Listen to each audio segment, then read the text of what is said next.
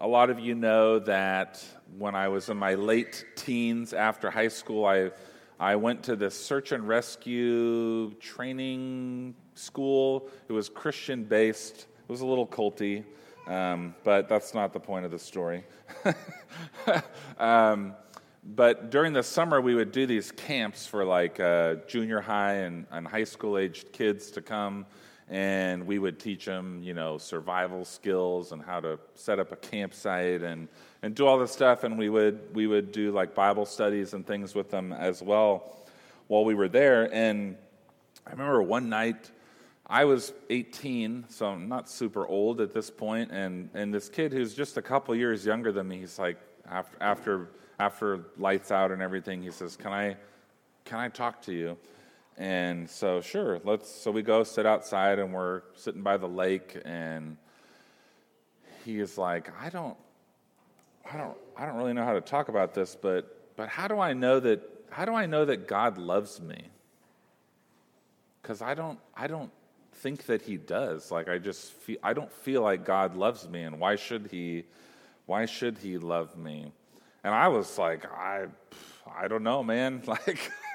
I'm not really equipped for this conversation right now. I'm just supposed to teach you how to start a fire, uh, and and I wanted to help him, and I but I just had never really had a conversation with somebody who who had that doubt or that place in them of saying, "How do I know that God loves me? How can I be confident that God loves me?" And I tried my best, and I prayed with him, and and I really, you know, I never after he left, I, I have no idea. I don't remember his name. I can't look him up on Facebook or anything. I don't know what happened to that young man. But, but I was thinking about that conversation in preparation for, for today because I think that a lot of us have similar questions or we go down that line of questioning and we might not say it the same way but many of us have doubts that you know that we are the kind of person that Jesus would love. Like we don't fit the we don't fit the profile. Uh, our lives are too messy, or we've done some bad stuff, and we burned some bridges, and and so we can just kind of feel like I have I've done I've done a lot of stuff. I may be too far gone for for God to love me, and, and even if I even if I wanted Him to love me, and even if I wanted to participate in this this Jesus life um, you know, could I ever really belong? Could I ever really be a part of, of the life that Jesus wants me to, or am I going to continue failing? You know, I don't fit in with all these Christians. It seems like their stuff is all together. And so we might feel like even if I want to do this, I'm just going to have to settle for this kind of halfway kind of life where I'm in and I'm out and I'm just kind of on the fringes. I'm not really part of the, the community. I'm just sort of watching it and trying to participate as best as I can, but, but not really. And as we're, as we're continuing through this series in the book of Acts, uh, there, there's a story for us here that, that gets at this idea of this question of what, what kinds of people does Jesus love? Who does Jesus love? And as we've seen through the book of Acts, um, we're seeing that it's not just telling us the story of the spread of an idea or, or, uh, a message, but, but the, the story that we're seeing in Acts is the story of what kinds of people that Jesus love. So Jesus doesn't tell his disciples in Jerusalem, hey, I want you to go out. Here's the three things that people need to believe. And then you baptize them. And then we set up an organization. And then we just continue doing that. Like you could, you could kind of break it down that way. But really, the, the story is take the message of my love to every place in the world. Take the good news of who I am and what I've done to to everyone. And that's, that's what the gospel is it's that it's Jesus' life. He comes into the world because he loves us. He dies on the cross because he loves us. He raises from death and ascends to the Father because he loves us. They're all, all these things are proclaiming not just like a set of things that we, boxes that we check to believe, but they're these proclamations of God's love for us, that He wants us to be with Him. And that story continues in the passage that we're looking at today. We see uh, the Apostle Paul, and he's got some companions with him Silas and Timothy and, and Luke, who's the author of the book of Acts. And, and they were on a missionary trip, and they've gone all over the place. And, and we saw in this passage last week that they had been led by the Holy Spirit to go to the city of Philippi in Macedonia. And so, so that's what we're seeing this week is this trip, but, but that it's not just a travel log, like here, they went here, they went here, but it's the story of God's love and asking who are the kinds of people that Jesus loves. And I think it's easy for us to say, you know, if somebody came up and asked you, who, who do you think God loves? And we would be like, oh, well, you know, God loves everyone. He loves everybody. And I think that's, yes, we would all probably say that, but I think it's a lot harder to say that Jesus loves people who are not like us. I think if we're, if we're very honest, um, we, we might find it hard to say that, well, Jesus loves people who annoy me, you know, or Jesus loves people who don't fit the categories that I have or match my personal preferences, right? And, and if you get specific, the, the more specific we get, that question gets harder and harder. And maybe you have names in your mind and you think, does Jesus love that person? Or does he love me? These are the questions that we're asking. Who does Jesus love? And we'll, we'll meet some examples in this passage, but let's, let's get to it. We'll read Acts chapter 16 we're going to read starting at verse 11 all the way through the end of the chapter. So it's a long passage, but uh, I'm really looking forward to this time we have in the book of Acts. So it'll be up on the screen. It's on pages 925 and 926 in the Bibles back there. Here we go, Acts chapter 16, beginning in verse 11. So, setting sail from Troas, we made a direct voyage to Samothrace and the following day to Neapolis, and from there to Philippi, which is a leading city of the district of Macedonia and a Roman colony.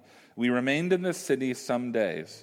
And on the Sabbath day, we went outside the gate to the riverside where we supposed there was a place of prayer, and we sat down and spoke to the women who had come together. One who heard us was a woman named Lydia from the city of Thyatira, a seller of purple goods who was a worshiper of God. The Lord opened her heart to pay attention to what was said by Paul. And after she was baptized, and her household as well, she urged us, saying, If you have judged me to be faithful to the Lord, come to my house and stay. And she prevailed upon us. As we were going to the place of prayer, we were met by a slave girl who had a spirit of divination and brought her owners much gain by fortune telling.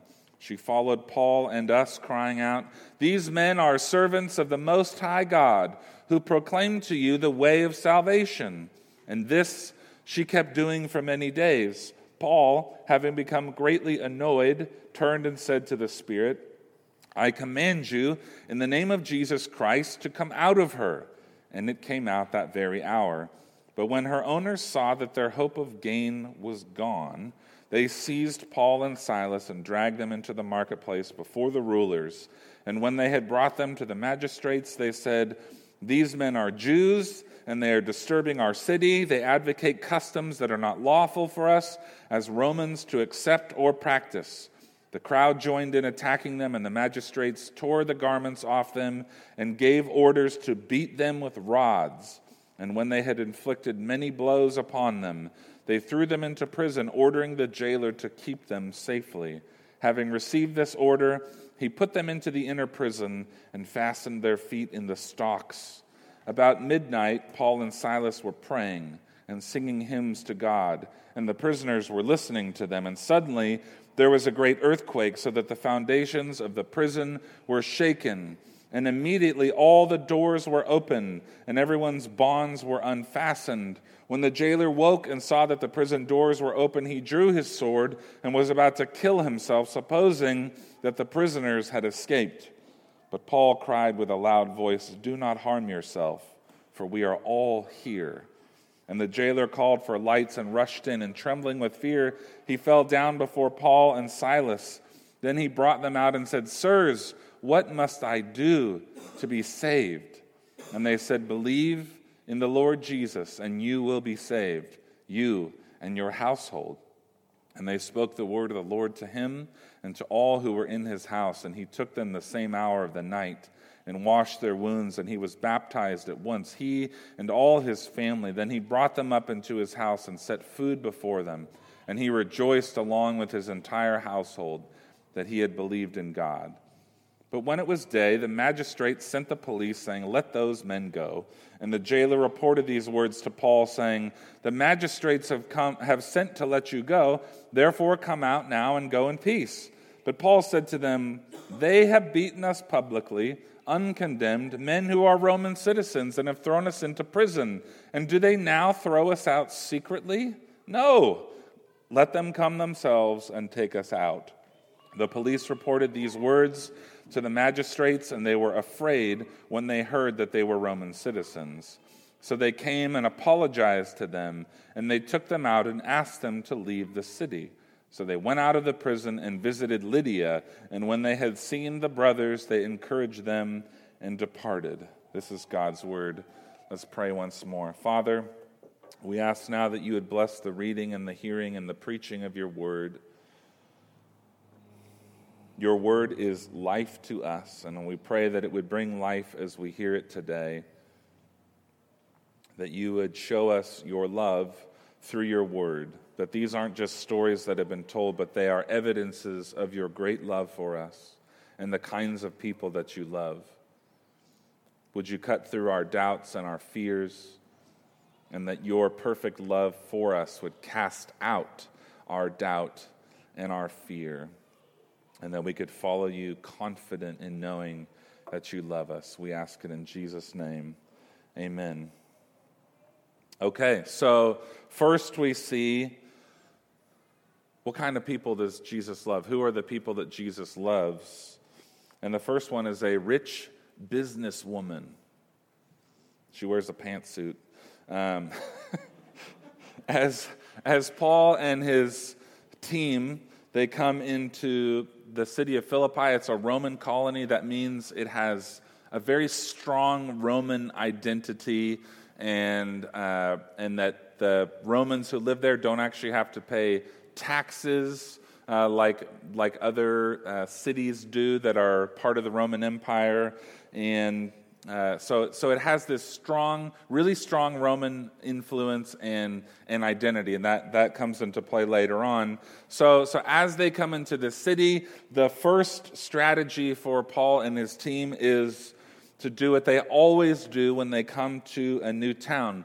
They look for people who are already seeking God. So, in particular, they look for people who are interested in the Jewish God or the God of Israel or Yahweh. So, so in other cities, they would go to a synagogue, right? That's where people who are Jewish who live there, or for people who are interested in learning about the Jewish God, to go there. Uh, and so, even in this Roman colony far away from Israel, Paul finds that there is a place of worship or a place of prayer where people are gathering together, women are gathering together to pray and to worship on the Sabbath, which is the day of worship for the people of Israel. And so, as Paul and Silas and the team are there, Paul begins to teach the group that is gathered there, the small group of women. And, and we don't know exactly what he says. We don't have a transcript of what he was teaching about, but we can assume that it's similar to the things that he's done other times that he has gone to Jewish places of worship in other cities. He would have said, You know, here's the history of our people. Here's the history of the God of Israel. And now I want to tell you about the fulfillment of that history.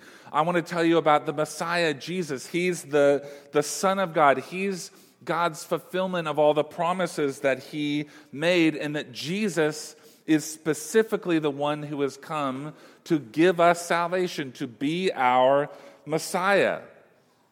And one of the women who was gathered there that day is a woman named Lydia.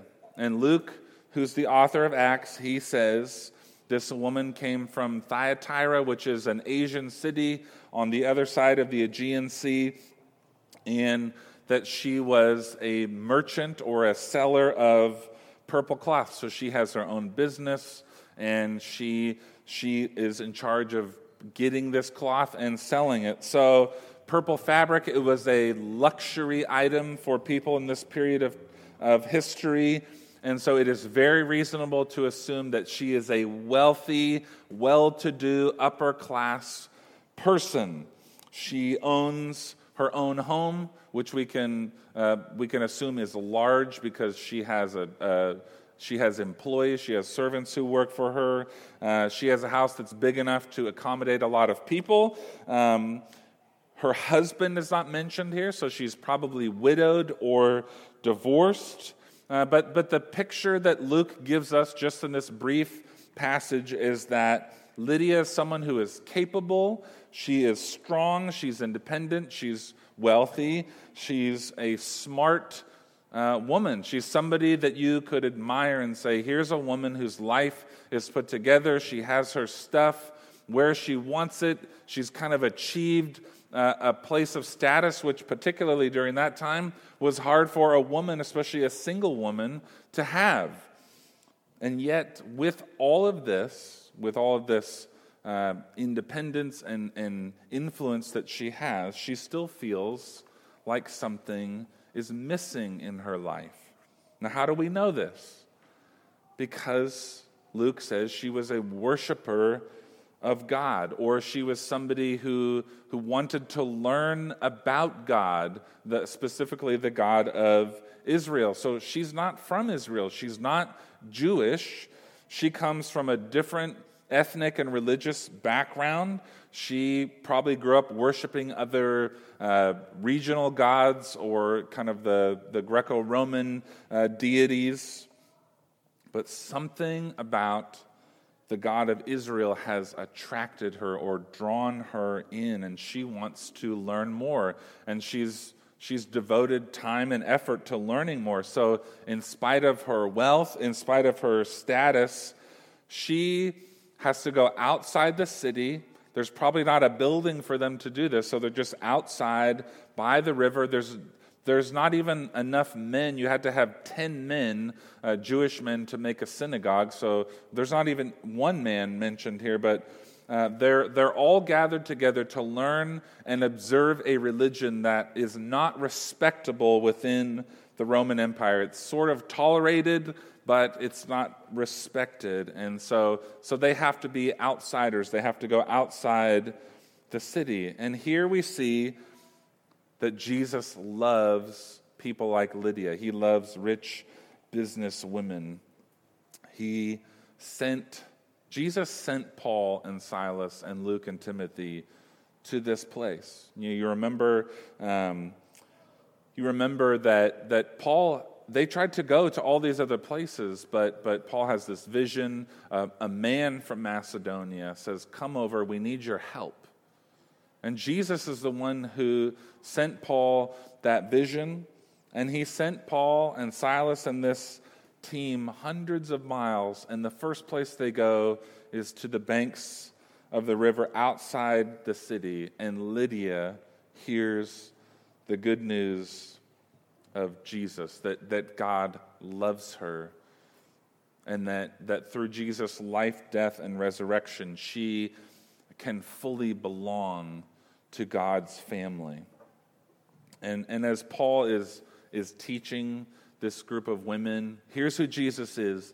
This is what he's done. This is how he's the fulfillment of God's promises to us. Luke says that the Lord opened Lydia's heart, that he opened Lydia's heart to the message of Jesus. Now, think, you can imagine that this isn't the first religion or uh, idea that, that Lydia has tried to, to look at and explore, right? She's probably gone on a kind of a, a journey like, what, what about this religion? Maybe I could learn a bit more about this one. So, so who knows how many um, programs and self help books and TED Talks and podcasts that Lydia had listened to. Of course, those technologies didn't exist, but, but you know, we do the same thing, right? There's, there's some of us who are, who are searching and we look for all kinds of ways to find some kind of satisfaction or some kind of, of something that will scratch the itch that we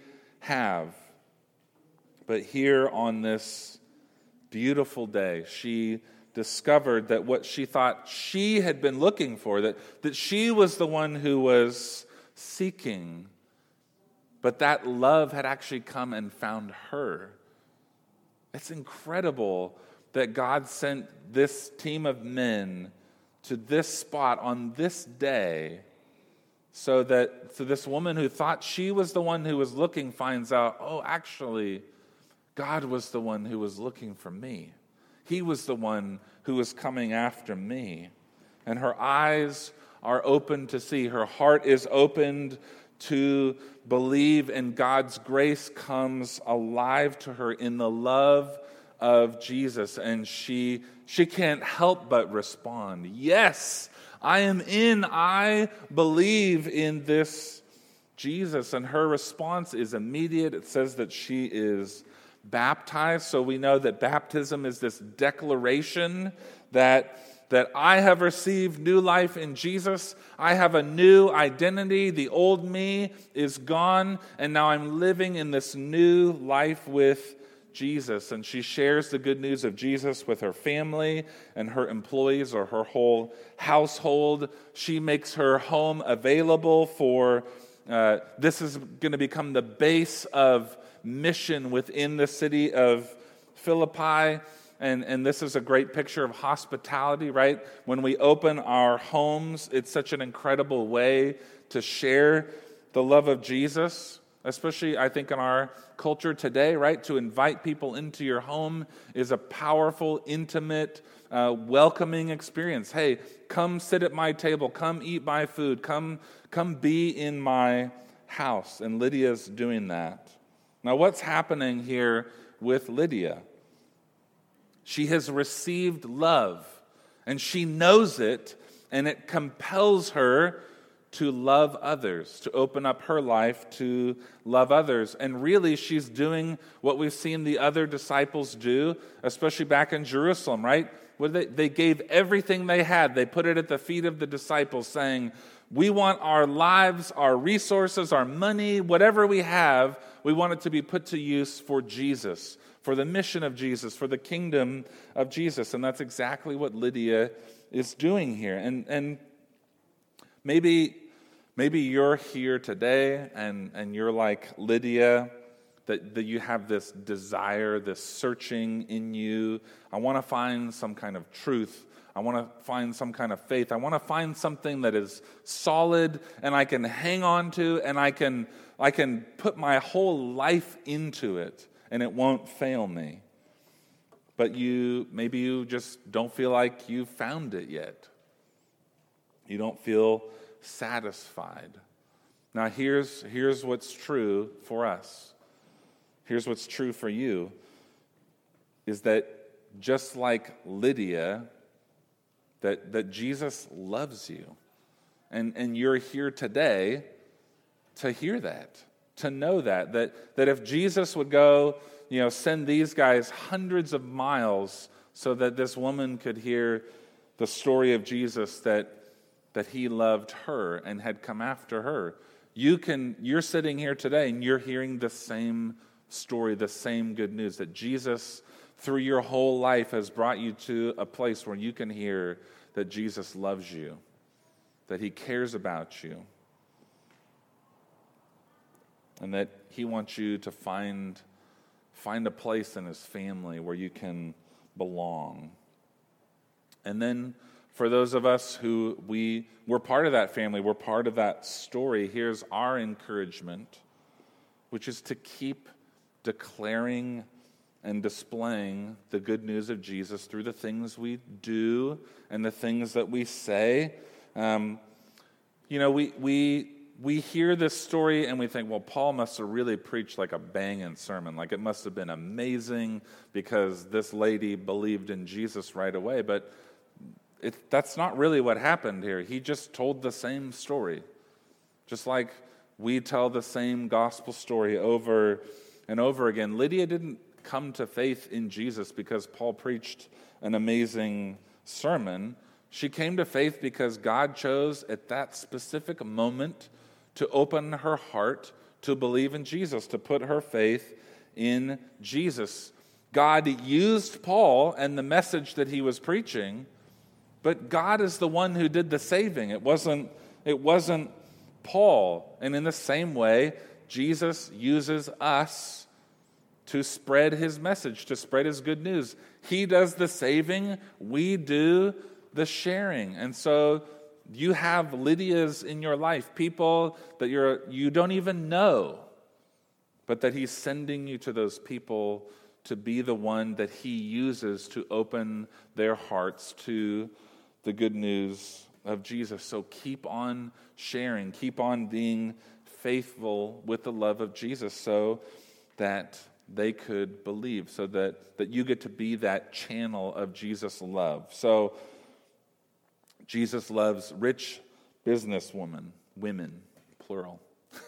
he also loves poor slave girls. Now, where do we see this? Paul and his team, uh, they probably continued using this space outside the city to just be like, we'll be here, we'll keep teaching people about Jesus outside the city so we don't cause any trouble. Uh, and as, as they're going there day after day, they have this encounter with this young woman who is a slave. And we could say that she's a double slave. She's uh, a slave spiritually and a slave physically. Verse 16 says she has the spirit of divination. But the, in the Greek, it says that she has the spirit of the python. That's really interesting, right? What does that mean? So there's a Greek legend that there was a prophet called the Oracle of Delphi, uh, somebody who could tell the future so people could go there and say, you know, what should I do about this or, or what's going to happen in my life. And Delphi's temple was guarded by a python.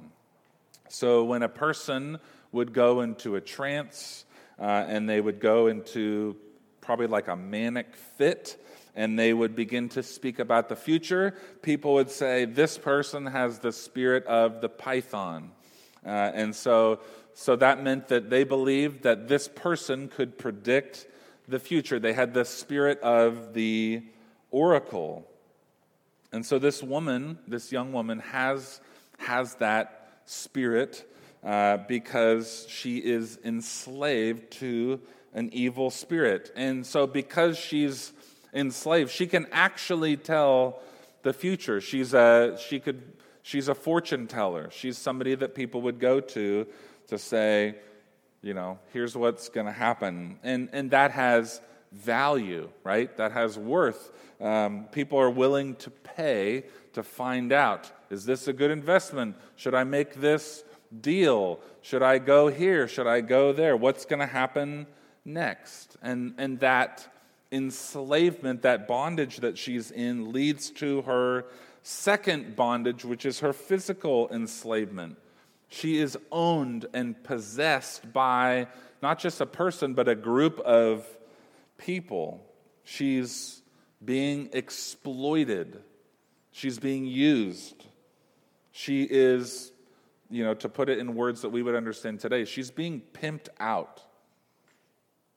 She's making a lot of money for the people who own her. It says a couple of times that they made a great profit through the, the gift, quote unquote, that she, she had. And, and she can't do anything to free herself physically, socially, economically, spiritually.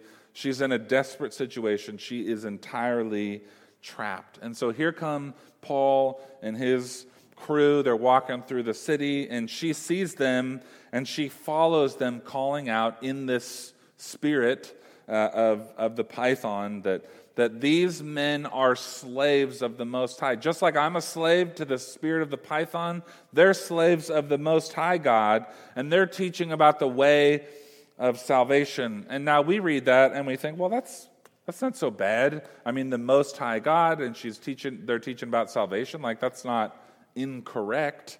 Um, but she's not really wrong, but she's being very general in the way that she says it. In the Greco Roman world, the Most High God referred to Zeus, not Yahweh, not the, the, uh, the God of Israel. And, and all the gods promise a way of salvation in some way or another. So, so to our ears, we hear it and we think, well, that's not so bad. But, but what she's actually saying is.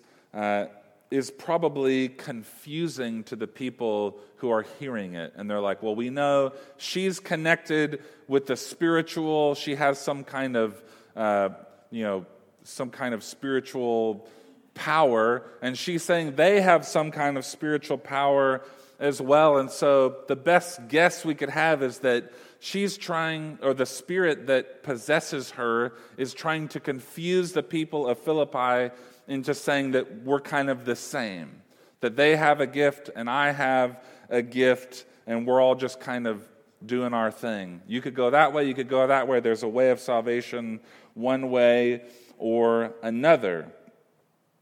She's, she's confusing the message that Paul and Silas and the rest of the team are teaching. And so Paul says, you know what? Enough of this. This has happened several days in a row, and maybe he's grieved uh, at seeing this poor woman in such torment. Maybe he is angered at the way that she is being exploited, or maybe he is just annoyed. Like, I am, you know, this woman just follows us around and she's bothering me. So, whatever the, whatever the motives that Paul has, uh, it, it, Luke says he was greatly annoyed or he was disturbed, so that you could interpret it a bunch of different ways. He says, All right, let's be clear uh, who we're talking about. We serve a master who is above all these other gods, these other spirits. He really is the Most High God, and his name is not Zeus or anything else. His name is Jesus. And so, in his name, and in his authority, get out of her and get out of here. And immediately the evil spirit departs from this woman. And so she is free in a spiritual sense. The spirit of the python is no longer wrapped around her. Now, now just think about what we've seen so far. We've got Lydia wealthy, independent businesswoman who comes from another region. Then we have this girl who is poor, exploited, abused, probably from Philippi, that city. Lydia's put together, has her own business, she owns a home, has influence. This girl is a total mess.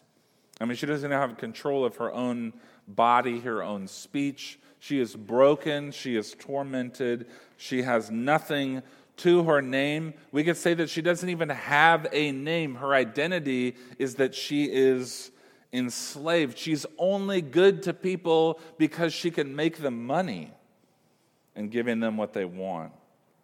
These two women, they couldn't be any more different, right?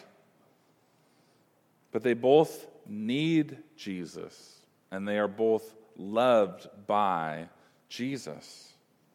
Lydia needs Jesus just as much as the slave girl, and the slave girl is loved by Jesus just as much as Lydia. Jesus came for both of them. And Lydia, her, her way into meeting Jesus was through a sermon, right? This reasoned argument. Here's what happened in the history, here's the fulfillment in Jesus. The slave girl, she needed this radical power encounter. She, she had an exorcism right in the middle of the street. But Jesus met each one of them where they were, brought salvation to both of them right where they needed him. And that's such a testimony to the way that Jesus loves us and the kinds of people that Jesus loves. He loves rich, well to do, put together women whose lives look nice, and he loves poor slave girls who are being exploited and abused. Next, we see that he also loves blue collar jailers.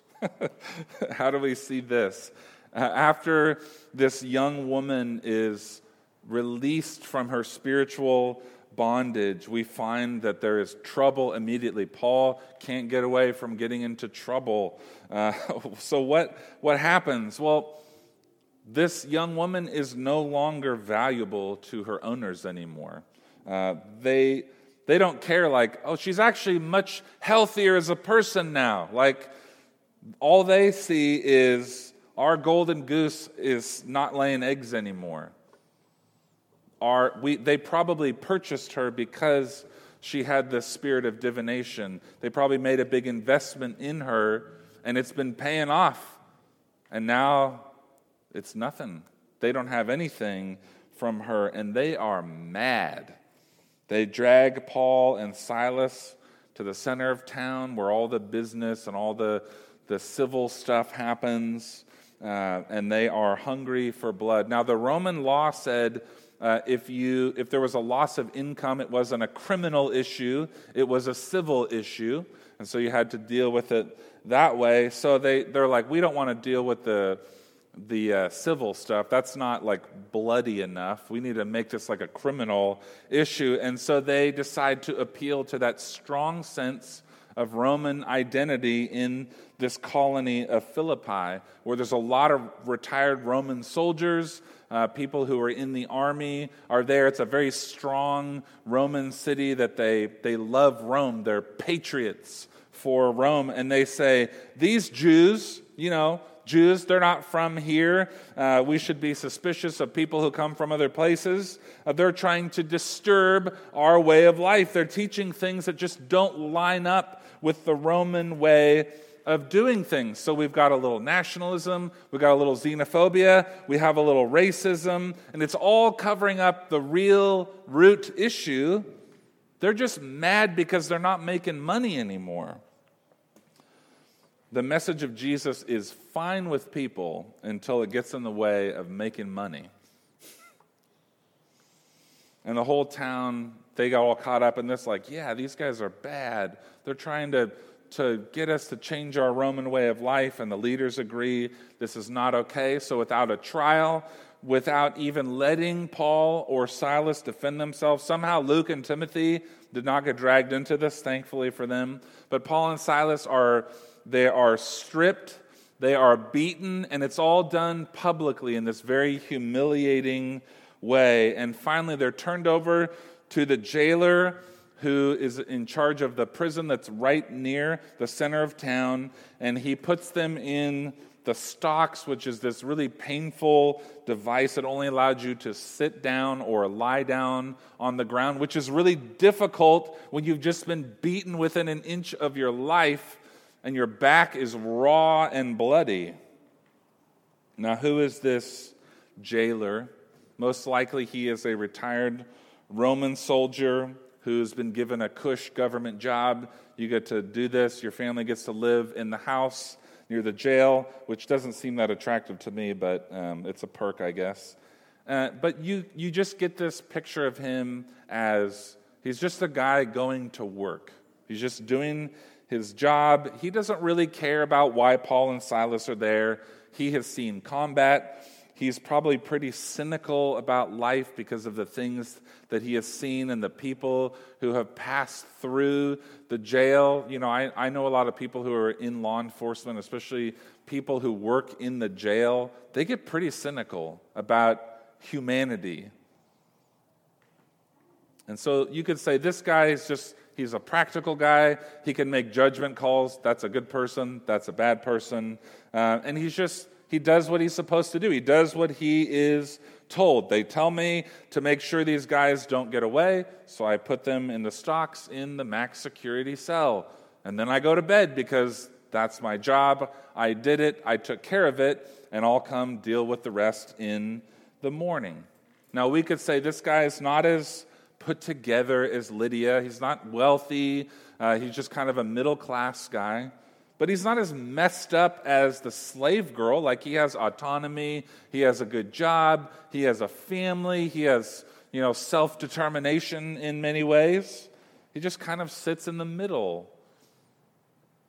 He's not a, we wouldn't say he's a seeker of God. He doesn't ask them any questions like, why did you guys get beat up like that? Like, what happened? There's no sense of curiosity from him. He has some authority and he's kind of cruel with it. It doesn't say that he was instructed to put them in the stocks, but maybe he's like, you know what, I'm going to give them the rough treatment tonight. They're going to go in the stocks. And like many people, I think he's just kind of going through his life, doing his thing, not really happy, not really sad, you know, just what do you do? This is this it is what it is. This is my life. And Paul and Silas are just a couple more nobodies who pass through his existence, except they really aren't. They're awake deep into night, into the night. They probably can't sleep because they again have just been beaten, so pretty tough to lay down and get some rest. Now, what are they doing in these dark hours of the night while their bodies are throbbing in pain? They're really uncomfortable. It says that they're praying and they are singing.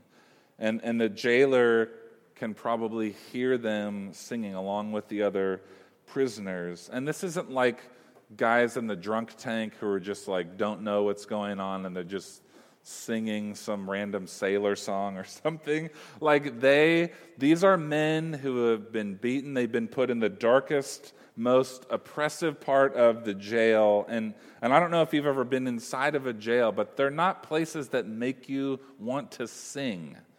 Like they make you want to cry.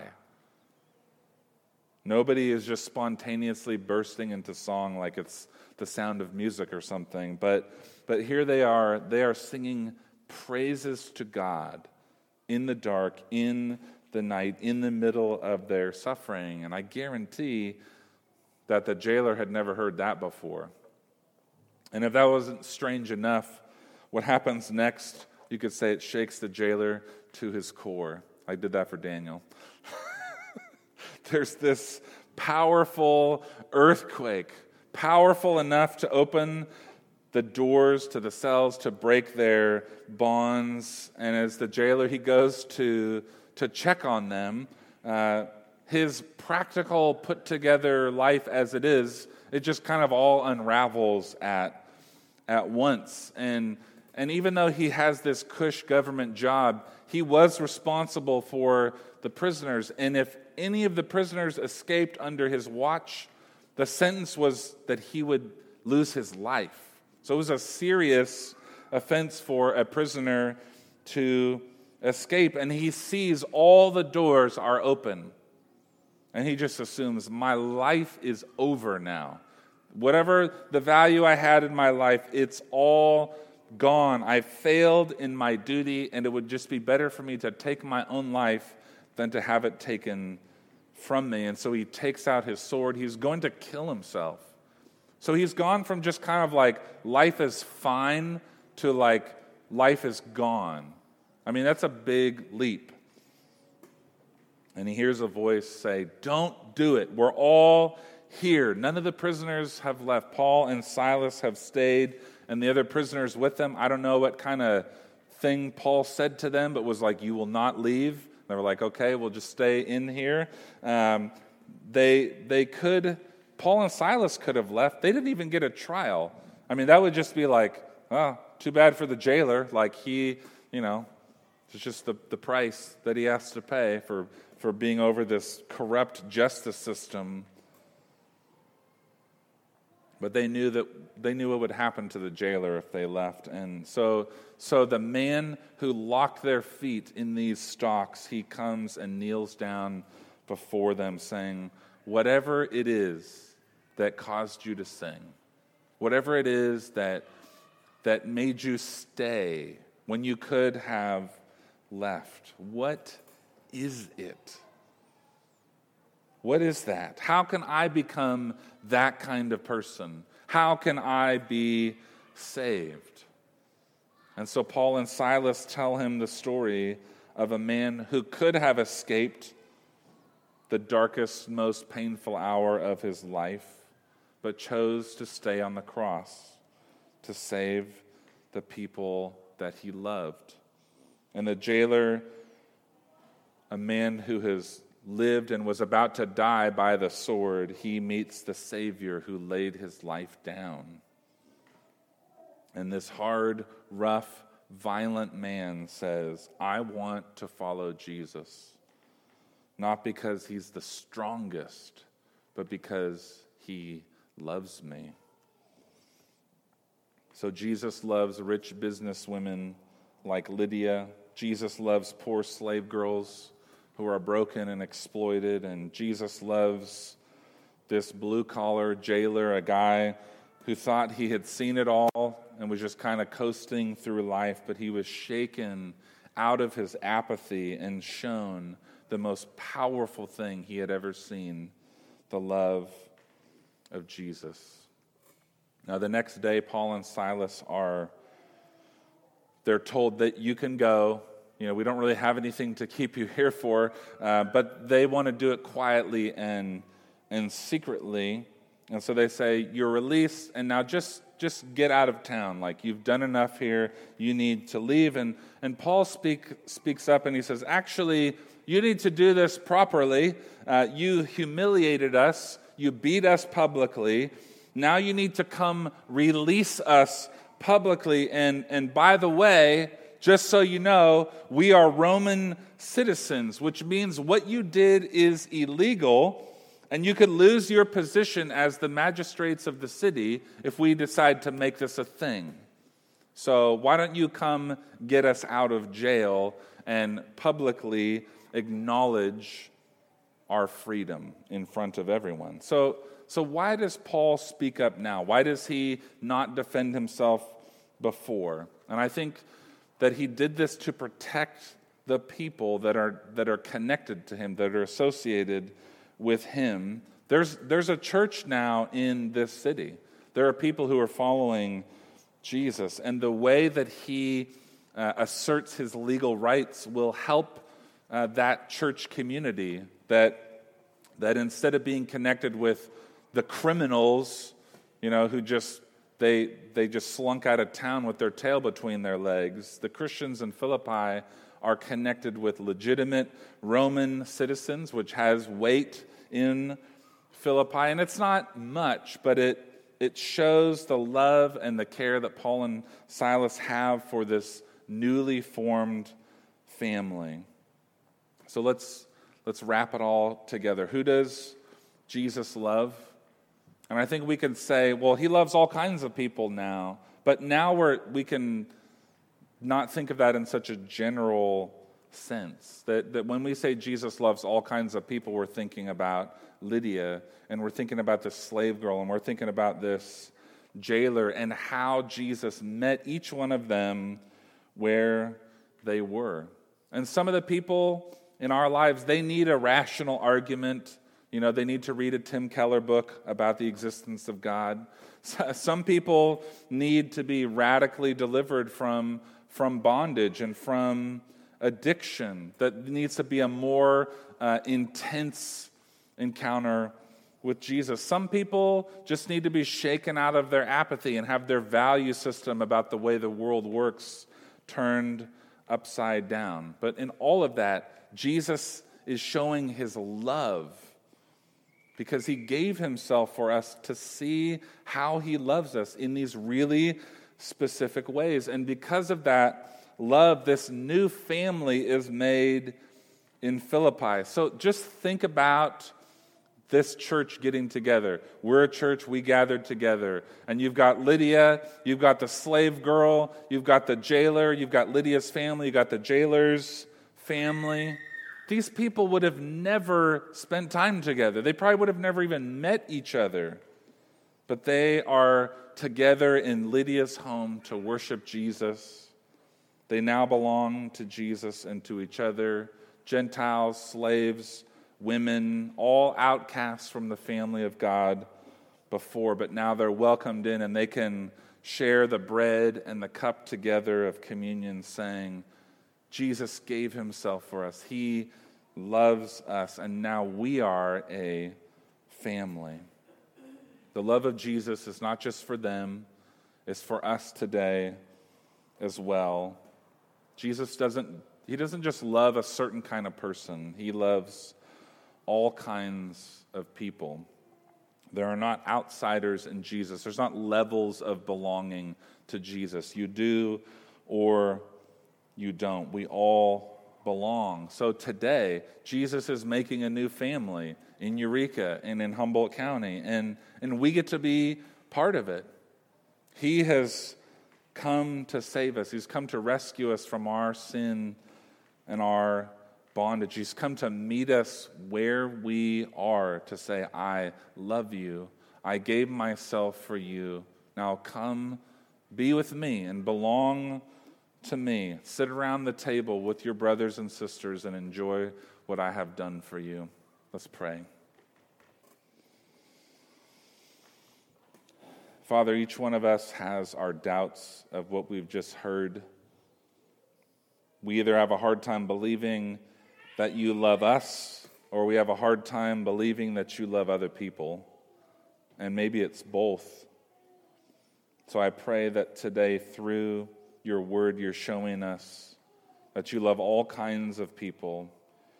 That, that Jesus, you don't have a type of people that you save, you don't have a profile, you don't have preferences because you love all kinds of people, and we're a part of that category. And so I pray that you give us hope for ourselves. You would give us hope for others. You would give us hope for the city and the county that we're a part of.